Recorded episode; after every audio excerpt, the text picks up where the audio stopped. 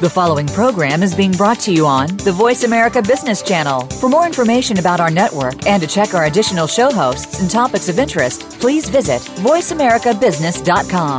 The Voice America Talk Radio Network is the worldwide leader in live Internet talk radio. Visit VoiceAmerica.com. The views and ideas expressed on the following program are strictly those of the host or guests and do not necessarily reflect the views and ideas held by the Voice America Talk Radio Network, its staff, and management.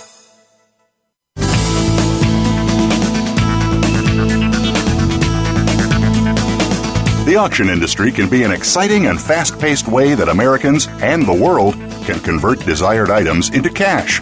But if you don't know how it all works, it can become quite confusing. Welcome to Ed Spencer's American Auction View. In this program, you will learn how merchandisers, attorneys, estate executors, retail outlets, and the general public are using the auction system to their benefit. And you'll find out how it all works. Now, here is Ed Spencer with co host Luke Spencer. Hello, everyone. Uh, welcome this evening. Uh, welcome to our show, Ed Spencer's American Auction View. I am Ed Spencer, and with me is I am Luke Spencer, and uh, we're uh, welcome. We're uh, look forward to uh, the show this evening, and glad you're you're tuned in with us. I'll throw the number out there. If you have any questions at any time throughout the show, you're welcome to call in and and ask the question. 866 472 5790 is the number. 866 472 5790. We welcome your call, welcome your uh, comment and uh, question, and, uh, and look forward to that. Uh, I, uh, last week, we went through kind of the history of auctions a, few, a little bit and kind of some different things that we thought would kind of, it might have been just a little dry, but it kind of set the tone for what auctions are and how they've evolved throughout the years. And and I guess the in summary, auctions have been around probably longer than anyone can remember, and almost anything and everything you can imagine has been sold at auction. And uh, today is no exception. Everything's uh, everything. It, it, well, everything. Most things are sold at auction, and and the auctions establish uh, true true price discovery and make a market in, in many, many items here today. I thought maybe this show a little bit, we'd kind of uh, come up with a few things that are kind of interesting about uh, expensive items that uh, that's that have sold in the past, and everybody has a story. I remember that a, a person would find a, a Rembrandt at a at a uh, garage sale or something and turn out to be very valuable and things like that. Doesn't nothing like that has ever happened to me or anybody I know, but I have heard it happening, and it's kind of, and I think that's what kind of people are always on the look outlook for something that's uh, valuable and new and interesting. But I've got a few of the items here today that are that are uh, the most expensive items in their class to sell at auction, and I thought I'd go through a few of these. Are kind of interesting. Uh, the most expensive painting ever sold was a Pablo Picasso nude green leaf bust and uh, it sold in in 2010, and it brought 106.5 million dollars. So it was uh, it was uh, on May 4th of 2010. The Christie's auction house, which is a very very uh, well-known auction house, sold the sold it, and uh, it was uh, obviously 106.5 million, and everybody remembers that. The previous record for a piece before that was a was 104.3 million for a sculpture, a, a Giacometti sculpture called Walking Man, and that was a 104.3 million dollar record, and that lasted until uh, 2010 on May the 4th, when 106.5 million was paid for this uh, Picasso painting. So I think that's kind of that's kind of neat and interesting. Uh, next item I've got is uh, in the item in the uh, most most expensive piece of clothing, which uh, you don't a lot of times on, on auctions you will sell clothing. Uh, a lot of times you'll sell vintage clothing, uh, um, uh, uniforms uh, are very very popular, and uh, and they they bring money, and sometimes vintage clothing from the 20s and 30s and that are sold. But this one happens to be Marilyn Monroe's "Happy Birthday, Mr. President" dress. Kind of interesting. Winning bid one million two hundred and sixty-seven thousand five hundred dollars. It sold in 1999, and it was the dress that uh, happy uh, happy birthday dress that uh, Marilyn Monroe used to serenade uh, President John F. Kennedy on May the 19th of 1962. And uh, I guess it was a, a dress that was obviously very uh, eye-catching and appealing. It was uh, it was encrusted with jewels and very nice and obviously one of a kind. And uh, the, the dress originally cost is interesting too. When when she uh, had it made for herself, it was a twelve thousand dollar dress. Pretty good return. Uh, One million two hundred and sixty seven thousand five hundred dollars sold in nineteen ninety nine. What do you think of that, Luke? Pretty, exp- pretty expensive. Not gonna bid on anything like that for your wife, I or don't anything? think so. Huh? I don't Probably think so. pass. Okay. Okay. Next, uh, we come into a most expensive manuscript. And this uh, this category has a manuscript. It was an item by Leonardo da Vinci, Codex Hammer. It was called.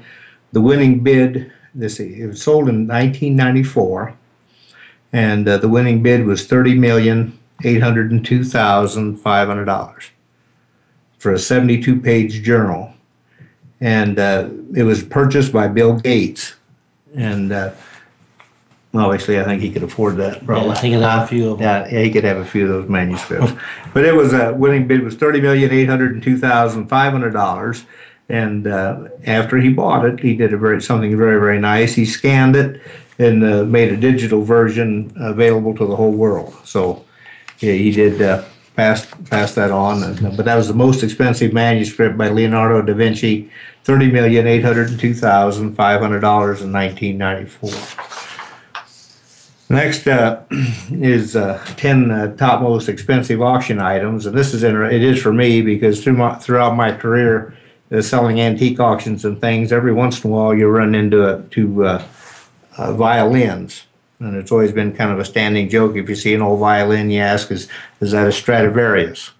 And you've always heard that those were the most expensive violins in the world, and and if you'd ever found one, there has been stories of, where people have found one in an old attic or passed down from fa- in the family that it was made by uh, Stradivarius, and so everybody always thought that, that those were the most expensive violins in the world. Well, this story here proves a little different. It was uh, this item. Uh, it was a violin, and it sold in 2007, and uh, it was it was made. It wasn't made by Stradivarius. It was made by I don't won't, I won't pronounce it right, but it's uh, the last name was Guarneri, Guarneri, and uh, he was the grandson. He was made by him.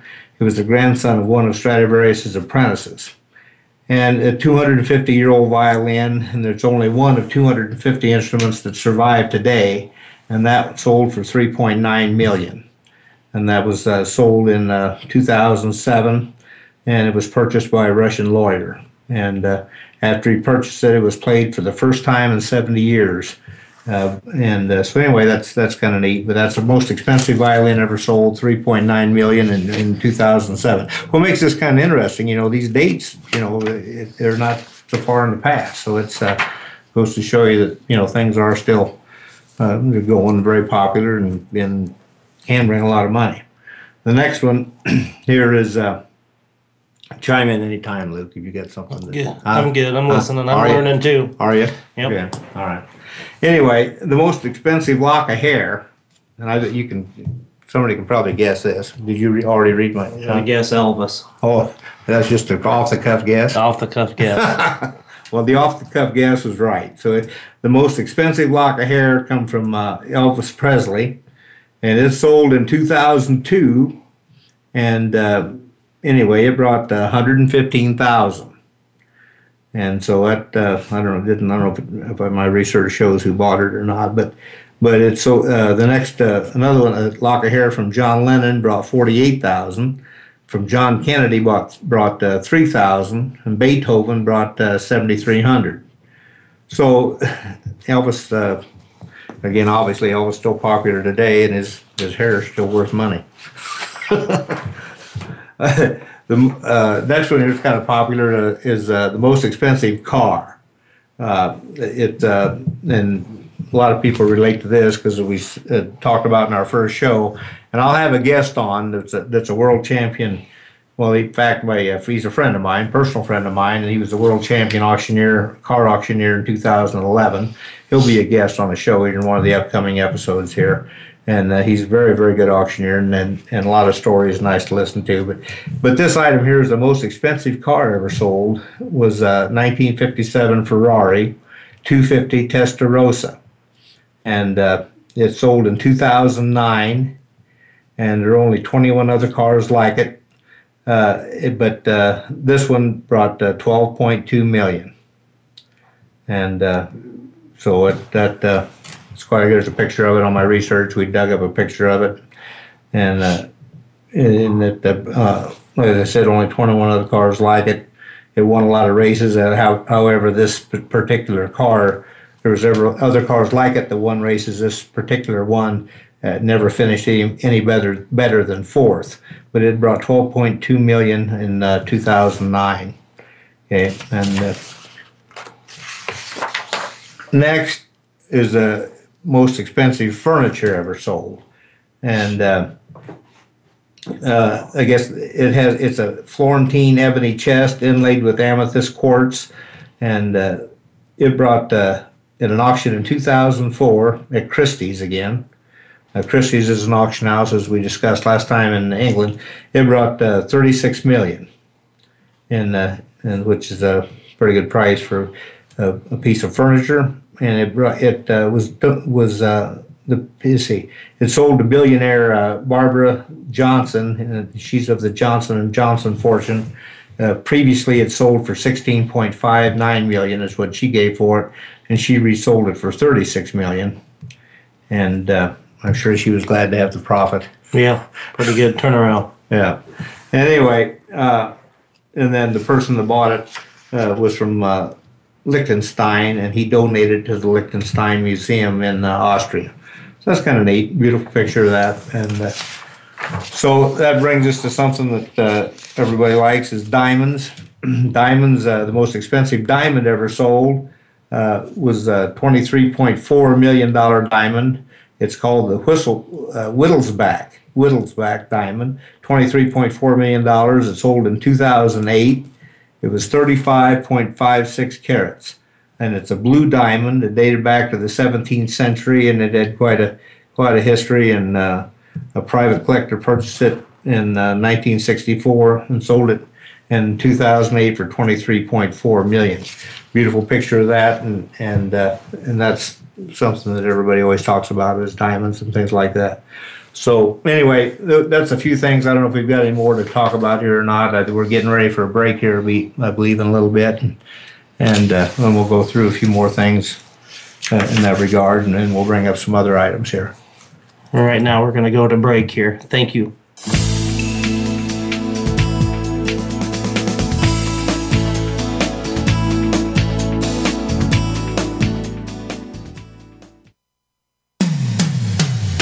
Comes to business, you'll find the experts here. Voice America Business Network.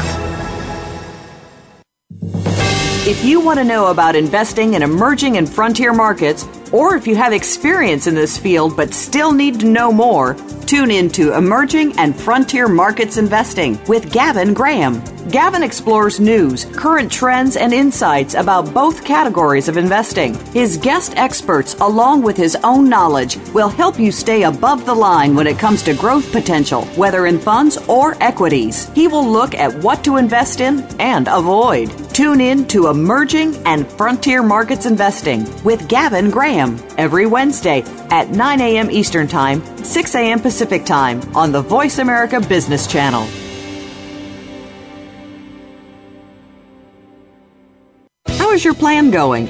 Could you use a little help on your path to success? Why not step up and play big? Join host Chris Ruisi for a show that will help you identify the possibilities that await you. Too many people succumb to just being average when they could be exceeding average without too much more effort. It's time for you to become exceptional. Raise the bar to your success. Basically, it's time for you to step up and play big. Join Chris Ruisi every Wednesday at noon Eastern Time, 9 a.m. Pacific Time on the Voice America Business Channel. Always talking business. Talk to an expert. Call now toll free 866 472 5790. That's 866 472 5790. Voice America Business Network.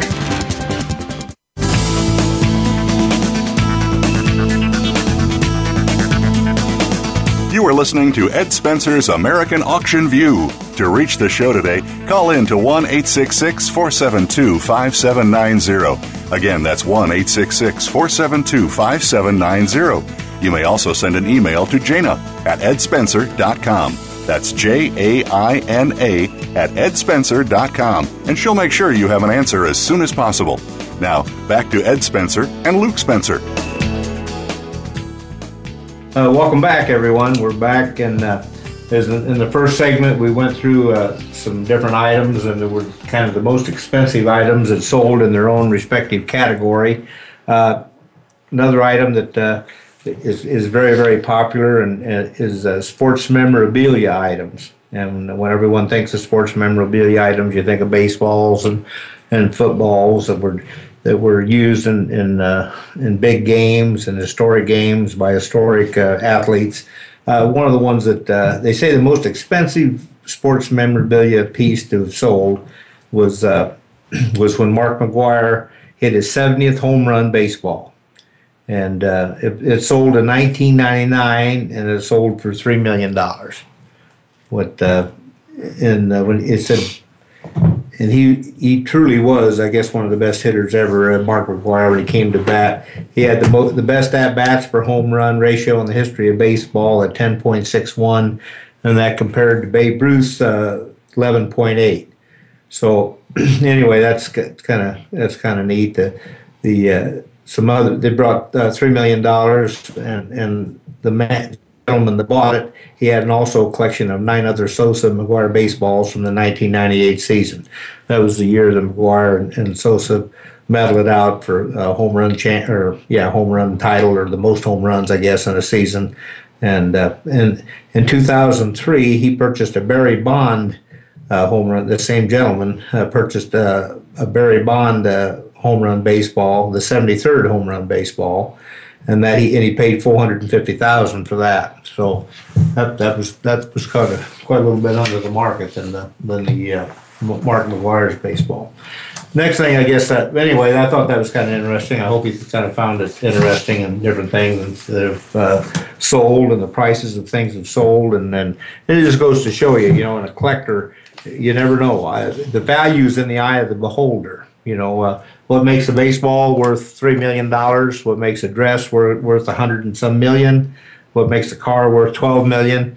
Well, there again, it, it's demand, and and when something goes at auction, there's a the demand is the factor is the factor. It's what makes one bidder bid more than the next until finally one gives up and decides that that, that next winning bid that next bid increment higher just isn't worth it.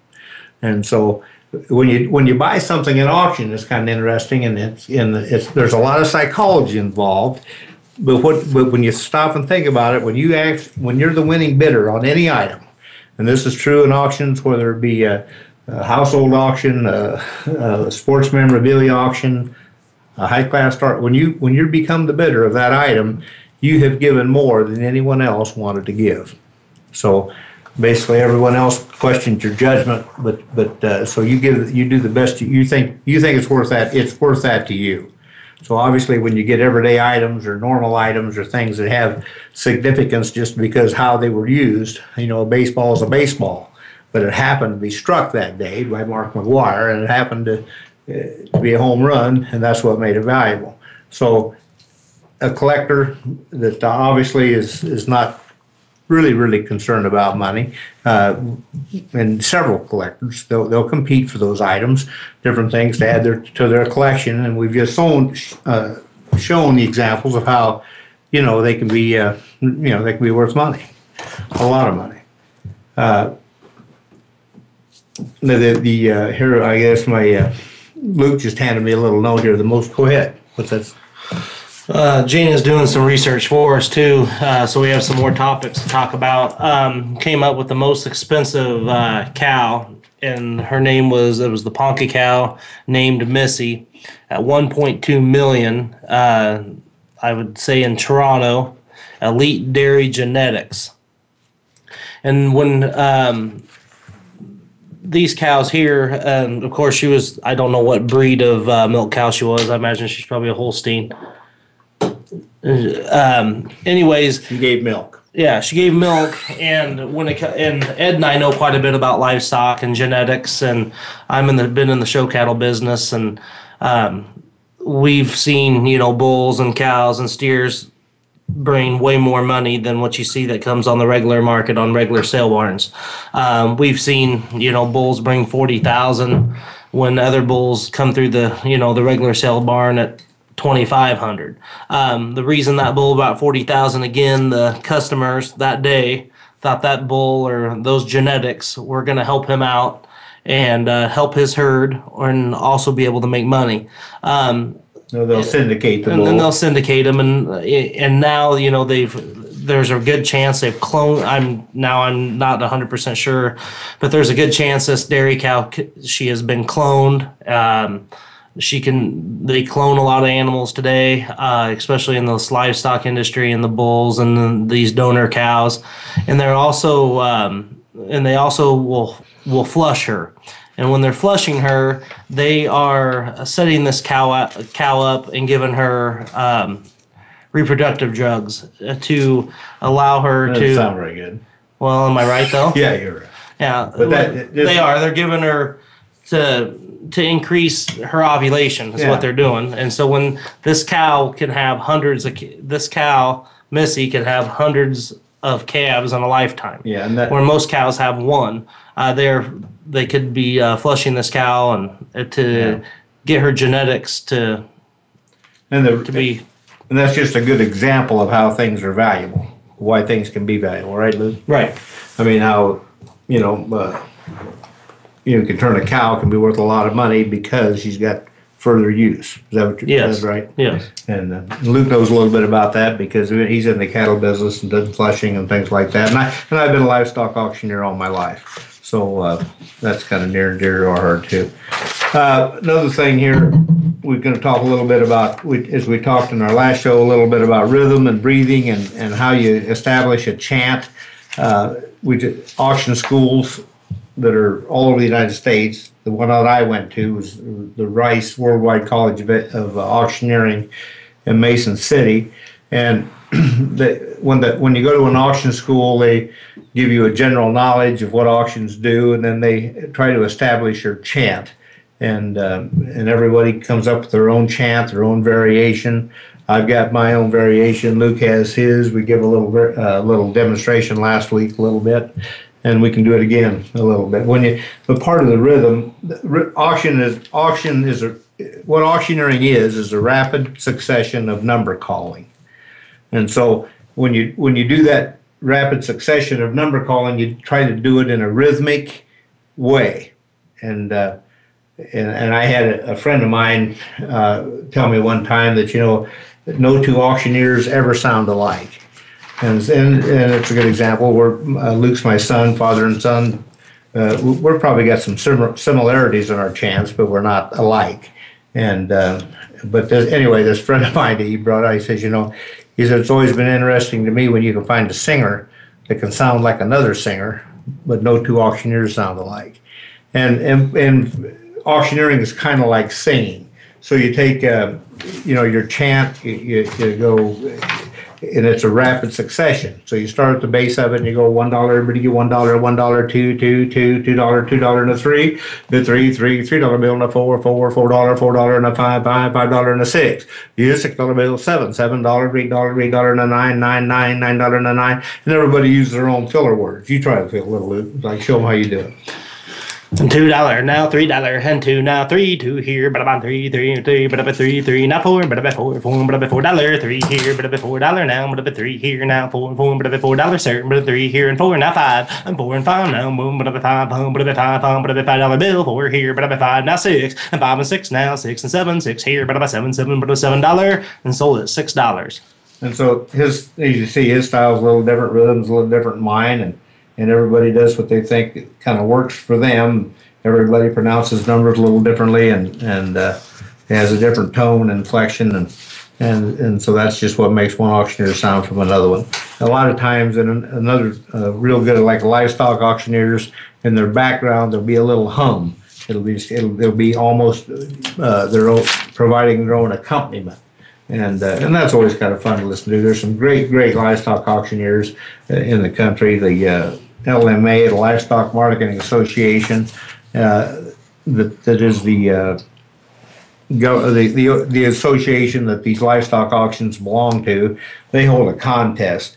Uh, and the contest is held. It's a, it's the worldwide championship contest, and it's held in June of each year and it's held in different auction markets all over the United States. I think this year it's going to be held in Knoxville, which is kind of close to us, and and uh, it's always if you ever get a chance to go listen to one, you'll listen that when they get to that far, there'll be be approximately 30 of the top auctioneers of that for that year in that competition, and absolutely some great, great, great auctioneers and good people.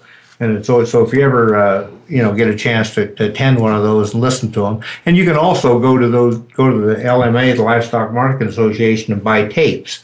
And you can buy tapes of, of auctioneers from and champions from uh, past years, and and uh, and and the update, and it's always fun to do. And there's also another thing I'd like to touch on. There's also, you know, different types of auctioneers for different scenarios. If you're, if Ed's selling a load of cows um, at a livestock auction, he's going to approach it different than he is if he's selling a farm. Um, you know, if he's selling a farm on a Wednesday or on the next day, um, you know, you or if you do a benefit auction, if we do Ed and I do a lot of benefit auctions, you know, you might joke around with the crowd a little bit more on a benefit auction and maybe not go as fast and um, try to, you know, to play to the crowds a little bit. But I think on livestock auctioneer, and Ed knows it more than I do. He's sold more cows than I have, but he, you know, you go at a little more of a rapid pace and. Well, it's touch fun. on that, Ed. Yeah, it's fun, and it's a you, momentum. Momentum is a is a good tool, and momentum sells. When you get a momentum going in an auction, you want to keep a momentum and and keep it. Uh, you know, you want to keep a momentum going and, and keep the interest going, and and so that's why, uh, as a general as a general rule, livestock auctions are fast and spirited, and and the auctioneer uses a different different chant.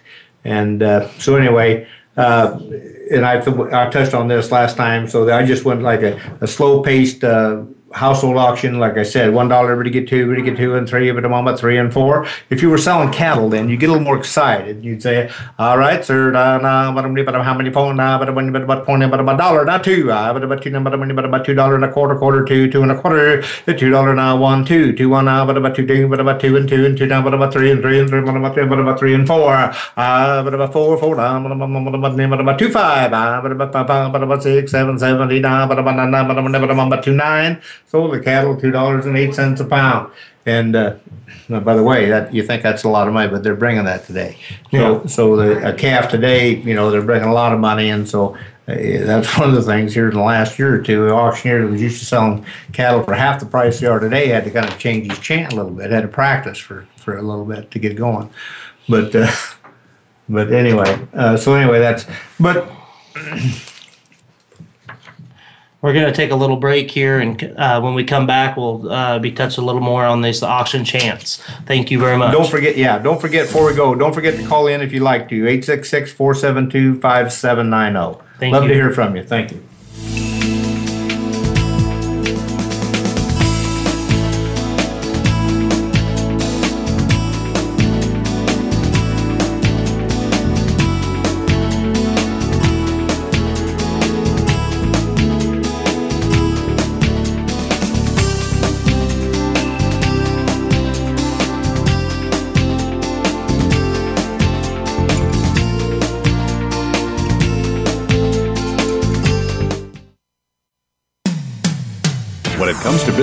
You'll find the experts here. Voice America Business Network. What does conscious leadership mean to you? It unites organizations instead of dividing them.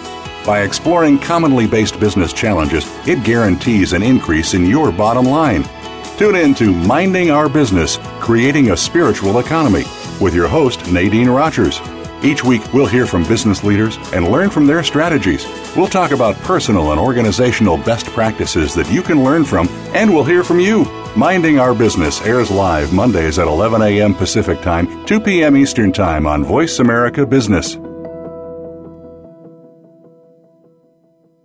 Today, enterprise technology is both strategic and global. Each week on CIO Talk Radio, IT thought leaders from around the world share their experiences with listeners as they discuss with Sanjog Aul how they are trimming costs and partnering with business to innovate and help IT become more competitive. This means better care for customers and improves the corporate bottom line.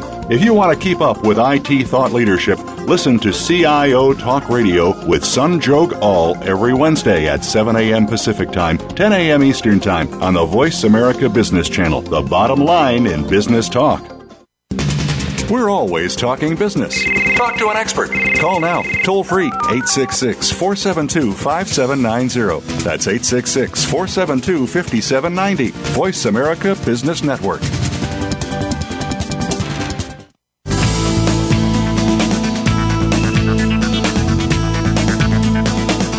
You are listening to Ed Spencer's American Auction View. To reach the show today, call in to 1 866 472 5790. Again, that's 1 866 472 5790. You may also send an email to Jaina at edspencer.com.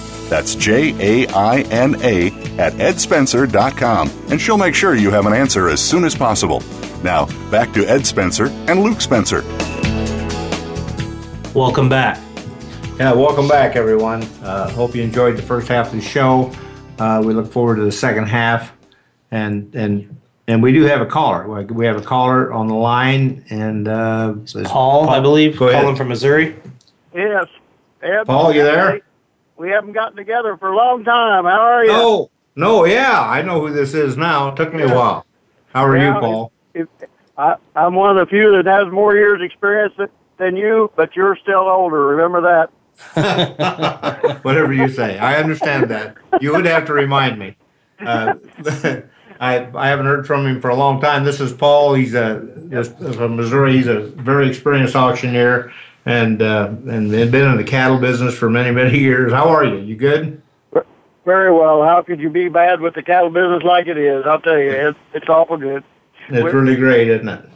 It's really really great. You remember? Well, you, re- You know, remember as I said, Paul, uh, he, he's had a lot of years of experience like this at this, and, and very, very good. I was going to ask you a few background questions, and there's some of these that that I don't know even about you or whatever. But how long have you been in the auction business, Paul?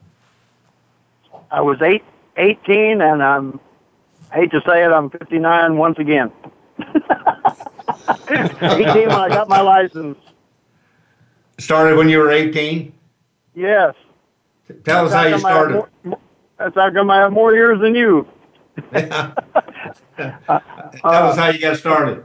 Well, my dad would take me to a sale and listen to an auctioneer named Eddie Buckner. He was the first world champion. And I always told my dad I wanted to be just like him because I bought my first calf from him. Bought it from Eddie Buckner. Eddie Buckner at Mexico, Missouri, the first world champion auctioneer. Well, what year would that have been, Paul? I believe about 1960, but Oh, don't, wow. don't don't hold me to that. Yeah. Was that put that auction contest? Was that put on by the LMA also, or? Yes, that's that was the first, and they have it annually. And you and I both attended and been there before.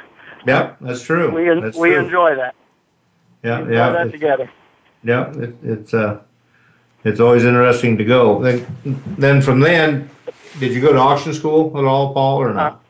Went went to the Missouri Auction School at Kansas City, and uh, thought I knew everything when I got out, and then I found out experience is what counts. yeah. But but but the but the auction school was a good kickoff point Oh. for you, wasn't it? Kind of. Oh yes, I I didn't I did I just thought I knew what I was doing till I got the real fundamentals. then then what what did you start selling when you got out of auction school? Why'd you? Uh, m- mainly benefits. That that you had to work for free, so someone would give you the experience. Yeah. And then as you get the experience, in fact, I'm I'm actually doing a benefit this this Saturday night for a young man and his family that a four-year-old with a terminal illness. But there's Oh, over wow. 300 over 300 people going to be there. So Oh wow! That- And you'll raise a lot of dollars for him, won't you? uh, we we hope so. We have a trip to Africa Oh wow! to auction, to auction off, and uh, a new deck, and about a thousand other items. So it's going to be Oh, wow. quite neat. Be. Where's that going to be held at? In Kansas City or? Uh, in at the Knights of Columbus. Where, What? I better I better not put too much advertisement out on the air. Okay, all right. That's all right. All right. I'm not. Okay. all anyway, so you got to you got uh, established doing uh, but and I did too, and Luke get, Luke does too. Yep. We all get started doing that, and we do them for very worthwhile causes. We've been doing several for sports organiz- or wildlife organizations like deer and turkey and and quail and uh, pheasant That- for what twenty some years. unlimited. That's unlimited is really a good good. Yeah. Yep. And there's a pretty good sized Catholic uh, school here in Council Bluffs, Iowa, near us that we do every April with about four or five other auctioneers. They sell about 90 to 100 items, uh, ranging from mink coats to trips to Hawaii to car washes. I mean, it's, they sell it all. Yeah, just get a lot of them like that. Now, And you get- what- now if you got all, out of auction school, I know your your background's in cattle and has been forever. How did you get to the? Did your your dad was he in the cattle business at that time? Yes, he started an auction, and I fortunately got to begin under his uh, rough hand. and and uh, slowly and surely he brought me along, and like I said, experience is what really counts in in the cattle auction business. Was your dad an auctioneer too, Paul? He he he's not, but very good cattleman. He he knew how to sell cattle, even if he wasn't behind the mic. So Yeah. he he, he was good at it. Did, did you sell at his auction barn then? Is that how you kind of started or not? Uh, yes. And gradually got a few other jobs at other auction barns, and uh, that was how I began. That's good. Now, I- now I'm almost ready for retirement. Oh yeah. If I Well, give it remember, I haven't talked talked to you for years, but I, I don't think you'll retire very easy, will you? Oh no, but you, you're you're turning the reins to Luke, aren't you? There. Yeah. Yeah. Someday he doesn't like to. I He's, he can still. I- I tell you one remember- thing. I'm not going to give Ed's age, but he's he's in the he's in his mid 60s somewhere here and there. I already said Yeah. he's older than me. There you go. Now you could have went the whole show without me. But if he doesn't, I, well, I'm going to give you a compliment. okay. And if if Ed wants to sit there behind the mic, I think that guy can still sit here today, today from eight in the morning till eight at night. I mean, yeah, I mean, I'm very lucky for him to, you know, turn the mic over to me. But if there's sometimes he likes to sit down, he doesn't like to get cold anymore. So when we have a big cold farm, big farm auction, he likes to sit in that nice warm truck and let let let I catch bid, let me catch bids while it's pretty cold and snowing. I'm just trying to build character in you. That's all. Yeah, hey, I'm learning. That's all it is. I just want to build character. And I've What- always what said I think you need to be a good bid catcher before you learn how to auction. So That's true. I think you'd agree with that too, wouldn't you, Paul? Good ring man is a good Oh. asset. Definitely, and and you know, as Luke is finding out, that experience that you have to get the money and get the money, and that's what auction's about. Get the money for the people you're selling for.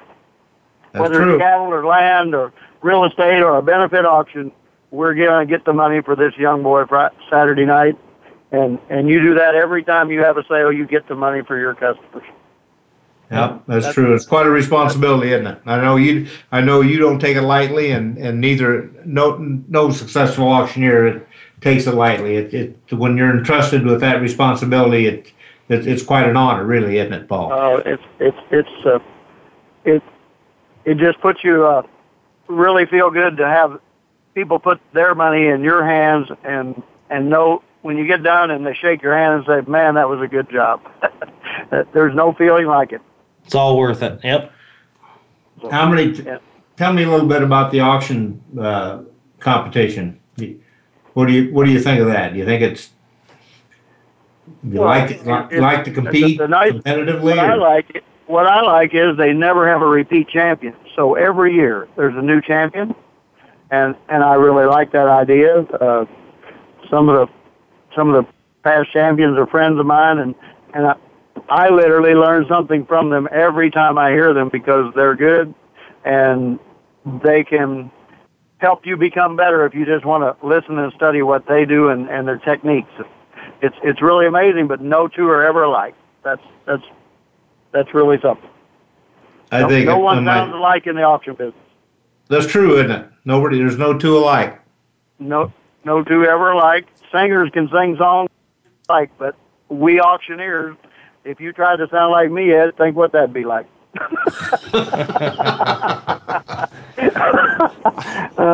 I, I think I think you're sure worth imitating. On that uh, on that note, can we hear you auction a little bit, Paul? oh, we, we don't we don't want to go there, guys. Why not? Why not? Why? Uh, I'm not. I'm not here. I'm not here to teach lessons. I, I called in to to to to get a hold of my friend Ed Spencer and, and Luke. I watched you show short shorthorn cattle at the American Royal. You remember that? Yep, you did. And- That's and true. Now, now you're getting grown up and following Dad's footsteps, and I'm, Yep. I'm proud of both of you for being in this profession. It's it's there's just nothing like it. In integrity and hold your head high when you have an auction and people trust you with their money. And like what Kerry t- said uh, when or when Paul said here, uh, when Paul said here, uh, when you get down from a benefit auction and somebody shakes your hand and tells you good job, there's nothing, there's nothing, no feeling ever any better Yeah. or any auction. Well, but like- when you, when you make your customers happy, you know, there's nothing like it. when the, when you do this benefit auction, uh, yet in the night coming up here, when you get told thanks, they'll have the tears will well up in their eyes, and they'll they'll be they'll be uh, really truly thankful, won't they, Paul? The the one the one thing I wish is I wish I wish I had more healing power instead of just generating income for this family. Well, That would be I know that's that's nothing to be taken lightly, you know. But uh, uh, I- I know. them- It- it's unfortunate when The money you raise will help get them from point A to point B, and that's that's what everybody needs, you know. that that'll be good. That's right. Yeah, yeah, it really will be good. You have any I- I- funny stories to tell about auctions or anything that's ever happened to you throughout the years? Uh, I, I I was more interested in asking you what what's the highest land price that you've sold recently. I, I just need to know per acre. per acre. Well, land in this area of Iowa, you know, is uh, you know, it's it's pretty good. Uh, last the late just lately, I guess Luke sold one. I think I might have him beat there, Paul. Oh, I don't know if you're doing Maybe it's close, but mine wasn't on auction. We all we also have a auction comp- uh, real estate company, and I sold mine privately. And uh, I had a gentleman uh, come up to me and priced it to me and listed it. And I called Dad up and told him I listed a nice farm and asked him honestly. I says, "Do you think we'll get what you know close to that range?" And Dad says, "You know, if you work it hard enough, you, you never know." And everybody locally told me that it wasn't going to happen, wasn't going to happen. Well, one day I was walking out of all places at a Sam's supermarket, ran into a farmer, and he told me that he was interested in that farm. He wanted to meet with me, and a couple hours later, and he did, and he ended up uh, submitting the the winning bid of twelve thousand an acre Yeah.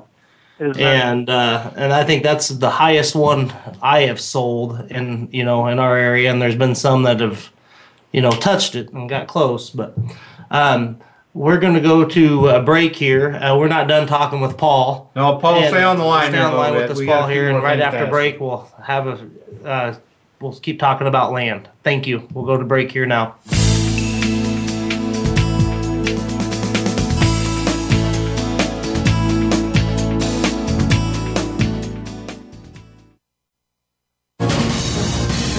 Voice America Business Network, the bottom line in business.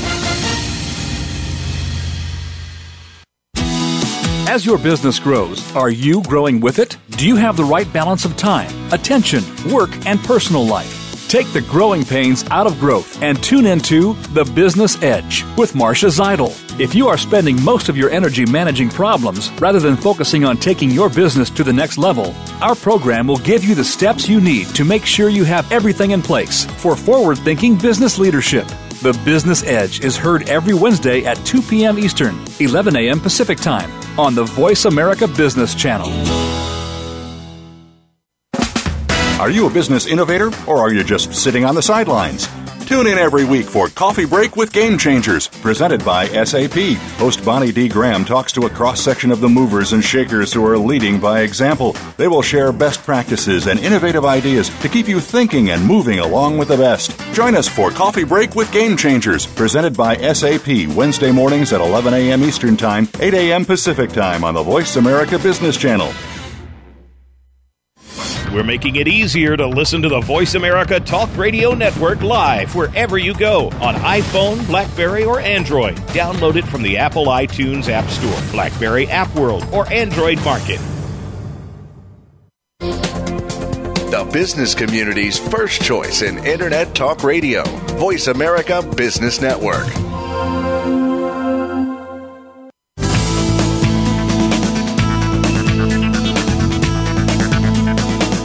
You are listening to Ed Spencer's American Auction View. To reach the show today, call in to 1 866 472 5790. Again, that's 1 866 472 5790. You may also send an email to Jaina at edspencer.com. That's J A I N A at edspencer.com, and she'll make sure you have an answer as soon as possible. Now, back to Ed Spencer and Luke Spencer. Welcome back, everyone. We've still got Paul on the line. We did let we asked a question there at the end of the last segment, or well, Paul asked it and wanted to know what the highest priced piece of ground we'd sold, and and Luke had a little better quick memory than I did. But there uh, there's one Jaina does our research, and she always saves me, and she come out. Ed wins. And I guess I win. We I, I, I sold a 40 acres for thirteen thousand eight hundred dollars once, so that, that's pretty good. That, that's that's awful good. And well, the cattle business is about as good, Ed, because you your heart's behind the cattle business too, because I know you've sold a lot of cattle at auction, and and in fact, as many as many as most any of us. And I had the privilege of selling some for three dollars a pound, and Really? selling some selling a weigh cow for a dollar twenty. oh wow, And It's unreal. that, that's now, the, really the really calves good. Were light, the calves were light at three dollars, but it, you know it's nice to see that the cattle business and the lamb business both are going up at the same time instead of on opposite ends. So that's How, that's- how big a calf was it you sold for three dollars a pound? uh, there's there's been several in the three hundred in the low threes, low to low to middle threes, bring up to three dollars. That's Oh, wow. awfully good. And a good weigh cow weighing fourteen hundred pounds or fifteen hundred at a dollar twenty is a lot of money. so that'll help That's something, fund it? buying buying those acres too. Well, and two years ago, when a bred heifer, bred heifers were bringing what, 1400 1500 for a good bred heifer. And now they're bringing close to 3000 and you got weigh cows touching a dollar 20. Yeah. It's just un, that's unheard of. What fat cattle today? I suppose a dollar fifty, maybe, huh? It, they they did last week. I haven't heard any sales for this week, but that's that's true. That happened. And Jaina wants to know. She's in the, sitting here on the. She wants to know what's going to happen to the price of a cheeseburger. Well, do you does she know how many burgers come out of a uh, out of a cow, or how many hot dogs come out of a bull? There's a, Quite a few, huh? Quite a few. a few. bull that weighs a ton will have twenty thousand hot dogs. You know, that's a lot of hot dogs. That is that is a lot of hot dogs. that's right.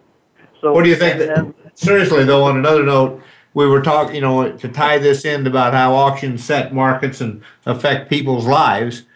You know, the cost of cattle or the price of cattle today. You know, if if you're if you're working on a fixed income or just working a, a nine to five job, an hourly wage, why it, it takes quite a bit of that paycheck to go to buy that beef, doesn't it? Oh, it it it does, and I, all I can say is when you after you eat our other choices of meat for very many times in a row, you're going to be sure and come back and have a beef, have, Yeah. have something beef on the table, and that's that's what keeps us in the running with some of the cheaper meats that also, uh, quite frankly, you can't eat them every day. That's true. You true. can have And beef, you can eat beef every day, and most of us that like beef do that. So. yeah, that's what was it. Sam Elliott that said that beef is what's for dinner. Yep. That, that's correct. Yeah, He's- that was a great slogan a- to help promote the beef and and and Paul's right. I mean, there's once you the the beef and this cattle this uh, the quality of beef that's produced here in the United States of, of America here today that it's just it's just terrific. The the uh, the genetics and things that go into the fat cattle today, why uh, tenderness, and, and that's a big thing. And and uh, and the, the more meat in, in a steer today, so it, there's a lot of value, and and so it's in in the scheme of things, it's still very affordable, it, Paul?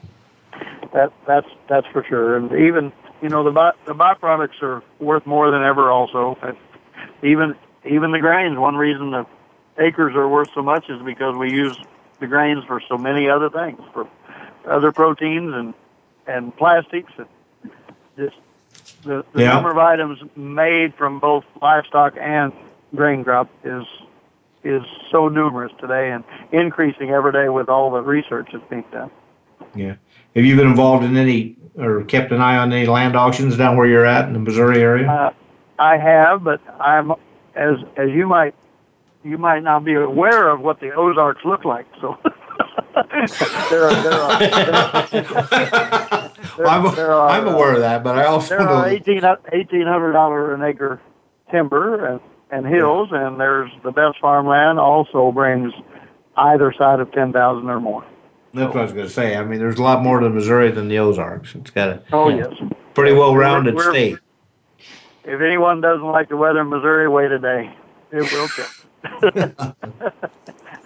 that's, that's. What other kind of auctions have you sold? You've you've had household auctions throughout your career, haven't you, and things like that. I've had, had about about every about every kind, and that that's one thing about auction. Auction the auction way is there's hardly anything that's not been sold by auction. From cars, I, I've actually attended car auctions and got to got to participate there. Uh, that was really interesting, and, and uh, there's coin auctions, there's antique auctions, every kind. Yeah, Luke, Luke's been having coin auctions uh, uh, for oh, I guess he's had four or five here in a row Yeah. probably, and, and gets gets along real good with them, and and there's a lot of demand if they're advertised right. Why uh, the people come up and they buy it, they're uh, they they generate a lot of a lot of uh, lot of interest, and uh, you Well, know I think that's, been that's one, one thing that I I know personally about the, the Spencer operation is they advertise correct, and and, and very you're very gifted at, at getting that crowd there, Ed, and that that sure helps your customers. Well, that, thank you. That means an awful lot coming from a professional like you. It- Well, it- I I've had to take some lessons from how you do it. I don't think I don't think I can take credit for teaching you very much myself. But that's, Oh well, we could, we would com- we, we would compliment each other so well if we weren't so far apart, wouldn't we? Yeah. yeah, that's true. And uh, and then uh, and then and you're kind of uh, you're involved in auction. You go to you're at auction almost daily, aren't you, Paul? Uh, actually, due to the cattle auctioneering, I've actually moved into doing a lot of buying also. And I don't know why, but a lot of auctioneers, they they either uh, they they go one way or the other, and usually end up being some kind of a buyer as well. And part of that's just knowing what the you have to know what your product's worth when you're auctioning. You don't start ten thousand dollar an acre land at a thousand, and you don't start a cow at eighty that's worth a dollar. So by knowing the value, we become buyers many times and called on by other people to buy for them. Yeah, that's true. I They, I do quite a bit of that. yeah, they respect your. You know, after that many years, why they respect your opinion and your and your knowledge, and uh, they're a lot and and they're a lot better off having a professional or somebody that's tuned into the auction business than than. Uh, In many ways, that's that's very true because this market is so fickle about what the value is there that that you you don't. It, it's hard to imagine that you're getting a thousand dollars for a small kid. Yeah. So you be, you need to be doing it right, not. I, I, rem- I remember uh, you talk about auctions and different auctions and auctions methods. You remember you and I can't. His name on, is on the tip of my tongue, but I can't say it. Out of Brush, Colorado. You remember that? Who I'm talking about for uh, a world champion? Ralph, Ralph, Ralph Wade, he's a champion also. Yeah, and I, he's a champion, and I think Ronnie Ball. Ronnie Ball also, and uh, Yeah. both of Yeah. those guys actually studied under uh, under uh, my friend from Mexico. So that that's interesting that that they began their careers in the same place. So Yeah. they they also rose up and became champions. Yeah, yeah. I remember going out to Brush, Colorado, and hearing Ronnie Ball sell. And I remember when he first started selling, he said, "If you're not used to my method of selling," he gave everybody just a little warning. He said, "If you're not used to my method of selling," he said, "you might want to watch a night, you know, a loaded cattle or two before you participate." right. Well, that's that's what I liked about Mr. Buckner and impressed me, Ed Buckner, because he stopped and, and, and took care of a young six-year-old boy in his seat, me, so he he adapted to the situation, and I never forgot it. He was yeah, hero. yeah. Everybody, I'm the same way. You know, I've had some very good mentors and friends, and, and you never forget those. Well, Paul, it's been a very it's been a pleasure for you uh, calling in and talking to you, and I've and uh, love to have you on I again. appreciate it. Thank you, Paul. And we both do, and and uh, the best of luck to you and your family, and thank you very very much for calling in. It's been a pleasure to talk to you. And good luck with that benefit And auction. we'll, yeah, good luck with the benefit. Get raise a lot of money for Thank that you. family, and, and we'll we'll uh, have you on again if you if you're willing. All We'd love to have you. You you guys just send a check for them. That's that's the thing to do. Okay. we can do that. I'm al- I'm always working. I understand. I, I understand. Thanks a lot, Paul, for being on. We appreciate it very much. see me, Luke. We'll we'll have you sell some cows. Okay. Sounds great. Thanks, thanks, Paul. And All right. that'll be. Uh, we'd like to wrap up, and I'll have Ed here. That's fine. Anyway, thanks for attending, or not attending, but thanks for uh, tuning in to the au- to the uh, Ed Spencer's American, Auction View. We had a nice show. We uh, love to have more uh, participation. Uh, we appreciate Paul calling in today, and hope you enjoyed that. And uh, we'll look forward to uh, to our next show next week. And in the meantime, you're welcome to email Jane at any time and with uh, with questions or comments. And we'll see you next week. Thank you very much. Thank you very much.